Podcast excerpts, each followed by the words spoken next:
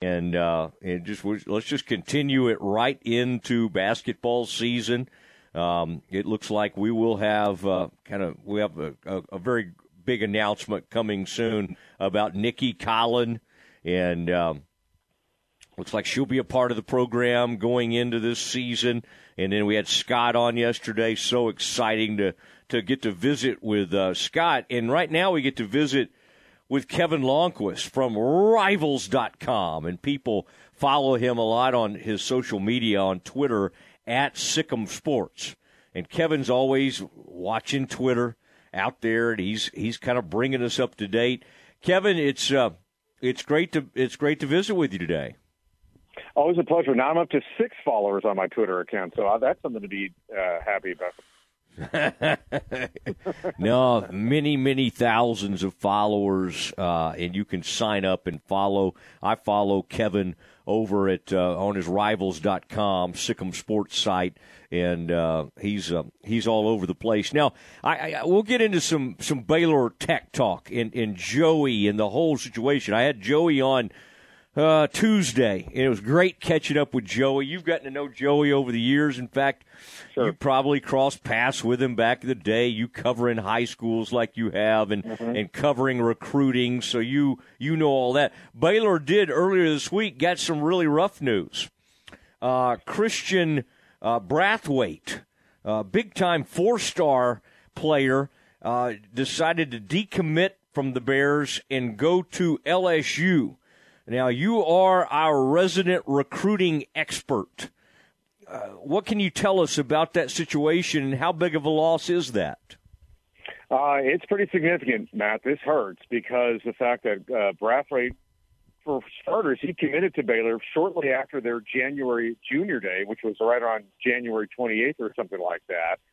And he had had a really good rapport with the coaching staff. And when you've been committed to a program for 10 months like that, it's usually going to take something extraordinary for someone to pry you away, and that's what happened. I think he went down to the Ole Miss game when LSU was hosting the Rebels last week, and uh, it, just kind of uh, mushroomed from there. And this hurts from the standpoint because of the fact that I think that the Baylor football coaches felt like Brathwaite was going to be one of their signature guys on their defensive futures. He's one of the signature defense, or was one of the signature defensive guys in this 2023 class. And it's hard to make up a loss like this. It, it really is. There's no way to spin this. It's just the reality of this because, you know, Rivals asked me to do a sting factor on a scale of 1 to 10 about losing a guy like this, and I put it at a 9.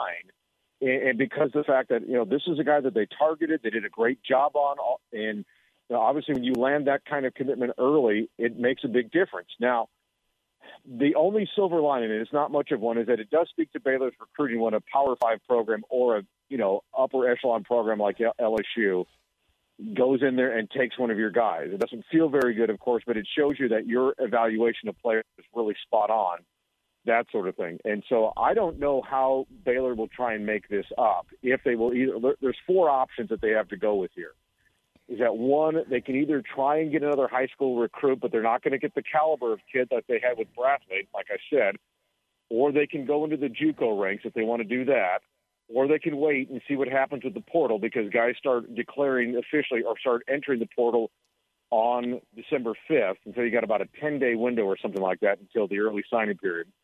Or they can just wait and do nothing and just kind of wait until maybe what the when the spring evaluation period, or I should say the spring portal period begins right after uh, spring football to see how they want to address this. But that's kind of their options right now. Mm.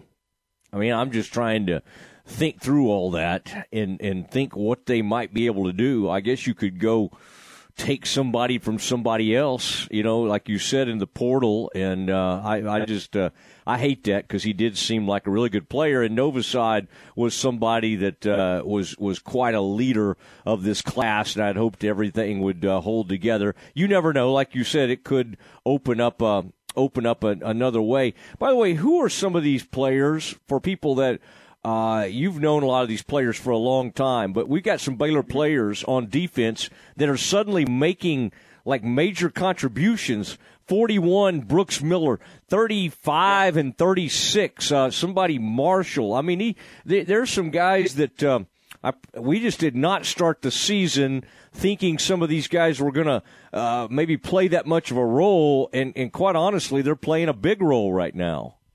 Yeah, the one thing about the, the kind of nice surprise about it is what Brooks Miller has been able to do. Of course, remember he he got to play against Texas State when Dillon Doyle had that ejection from the targeting penalty, so he was able to play the first half. And I think the one thing about Brooks is that you know he's a guy that was kind of a tweener. He could have been like a strong safety or a small linebacker, and he's kind of got a he's kind of gotten an opportunity to really kind of work his way into the rotation, if you will. Jackie Marshall, the kid from New Orleans, uh, kid that I think that they felt all along was going to be able to contribute for them quite a bit. Uh, this was a year that they, I think that they were hoping that he was going to take the next step, and he has. And, and then we can talk about the, uh, you know, the Devon, the Devon twins, if you will, Devon Neal and Devin Lemear, who I think yeah. played pretty solid football throughout the course of the season. we, of course, what we haven't seen for, for the defense this year, Matt, is not enough consistent play throughout the whole three levels of this defense, to which is why they're in the spot that they're in right now. Yeah, they've given up some deep balls, and got to watch out for that because this is a gunslinger out there in Lubbock. Talking to Kevin Lonnquist, the celebrated writer from Rivals.com, my former colleague from the Arlington Morning News days, and he's a guy getting ready for the World Series that gets ready to start up. Oh man, I cannot wait for this, uh, and uh, we'll get uh, we'll get that going uh, as well. Now, Kevin, you were probably still an SMU student. I was still in high school. The last time the Bears won in Lubbock. Now, part of that is because, of course, all those years they played in the Metroplex, but it still has been a long, long time. Um, what what's your gut telling you? In, in this case, hard to get a great read on these Bears because while that was a bad loss at West Virginia, it's not like they, they went out there and didn't move the ball. They moved the ball right. up and down the field, right. and they had some some some really bad turnovers. And, and as Joey reminded me, both these teams are minus three in turnover margin, and that's not going to exactly. get it done. Yeah, yeah that's yeah. a problem. Uh, for frame of reference, I was a senior. I was in my senior year at SMU the last time Baylor went out there, and so um, but uh, you know, the, the thing about this game, Matt, is, and to Joey's point, is that you know, obviously both of them have had some turnover issues. And in fact, Tech quarterbacks have thrown ten interceptions this year. Two of them have been pick sixes, by the way. And I, I think the one thing for Baylor that really, con- well, a couple of things that concern me about Baylor is the fact is the turnovers. They have eight in the last three games, six coming from Blake Shapen. You just can't have that from your quarterback. The interceptions may be one thing where you could say, well, it was a receiver running the wrong route or it was a tip or something like that. But Blake also has two fumbles in in the last two weeks, two between West Virginia and Kansas that have just you know just been killers. Of course, one was picked up and run the other way at West Virginia. But the other thing that concerns me about this for this for this team is the fact that when they get on top of somebody fast, they don't put them away. If you think about now, now we thought they had put Kansas away when they were up 28 to 3 at the half, and then they just kind of stopped. And I kind of felt like, and if you go back to the West Virginia game, when they were up 17 to 7, I remember I tweeted, I said, if they can stop West Virginia here, I think they're going to get a hold of this thing. Of course, West Virginia winds down, winds up kicking a field goal, but then Baylor comes back the other way, and then that's when you get the Shapen fumble that's returned the other way, tie game. And so I think that's that's the concern on that. And then the other thing that really concerns me is is there going to be any kind of a pass rush that's going to make life uncomfortable, whether it's going to be Behren Morton or if it's going to be Donovan Smith or Tyler Shough or all three or whatever that's going to look like for the Red Raiders on Saturday.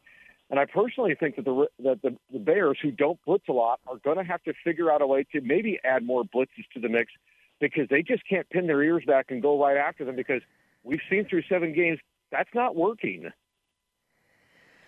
No, but I'll tell you what will not work against Behren Morton is to let him stand back there for a long period of time. Yeah. First of all, the ball oh. comes out quickly, so you're not mm-hmm. always going to be able to generate and get home on a pass rush. I mean, this will remind you, you know, Graham Harrell and some of those others that used to get the ball out quickly. Behren Morton is capable of doing that. Now, Joey is saying he's going to play all three quarterbacks. I, I think that's just gamesmanship. Uh, you never know if he... He, only, he he said that last week, and he only played two, and Donovan made maybe played about a series or two, and that was it against West Virginia. Yeah, yeah. Well, he's acting like because Shough lost his job because of an injury, but I think Behren Morton is on down the road. Uh, in fact, we got some Billy Joe Tolliver uh, references. okay, thinking back on some of the great Tech players of the past. But uh, yeah. boy, Joey, that's uh, Joey. It, it, you got to know him too. Uh, what a guy! And uh, I think he is uh, extremely grateful of both Matt Rhule and Dave Aranda, but especially Rhule.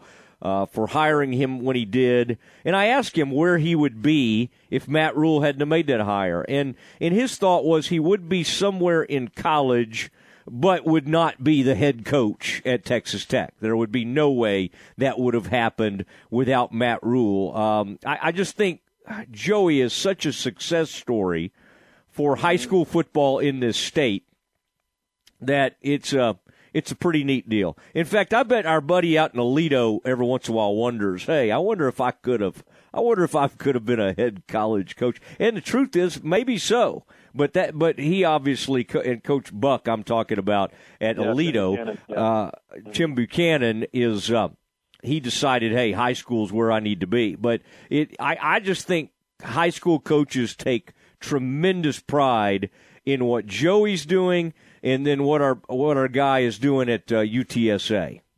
Yeah, I mean, if you think about you know, because I've known Joe for oh gosh, I don't know, Matt, maybe twenty years or so or something like that when he was at Cedar Hill, and uh, great to talk to you about anything issue wise, regardless of just the state of football itself. And when he was, well, I think he was the president of the Texas High School Coaches Association, but yeah, you know, he was very direct eh, about a lot of things. And you know, I, to his point, I think if Joey had been in college, I think he probably would have been the head coach of a G5 school, maybe a UTSA or maybe, you know, uh, a Tulsa or something like that. And, and which would have been fine, of course. He would have had his opportunity. But I think given the fact that he had such great learning under Matt for his four and a half years, well, between Matt and Dave, of course, at, at Baylor. And of course, he interviewed for the Baylor job when Matt left for the uh, Carolina job that I think that kind of reputation kind of preceded Joey, and the fact that he's got that, you know, bubbly personality, but yet, you know, it's cheerleading, it's rah rah, but at the same time, he knows what he's doing.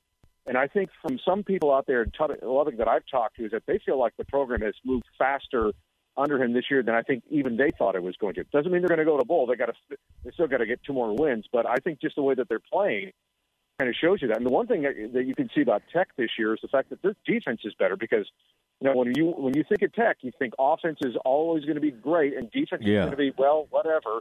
But they're but they're third in the conference in total defense right now. Yeah, going out there to the plains, they do play. There are some uh, analytics that do some nice things for them on defense, but again, they're not getting that take three thing that Joey always talked about. They have not been mm-hmm. getting the takeaways that they need, and that's what the Bears need to do. Kevin, always fun I mean, last week I, I was asking myself last week something doesn't feel right, and and uh, I'm just not feeling that well. And it turns out it was because I didn't have you on last week. So great to great to have you back on. All right. I thought that was the bowl of chili you ate, but anyway, that's okay. anyway, man, always a pleasure, Matt. Good to talk with you again. Okay. All right, all right, Kevin. There he goes, Kevin Lonnquist.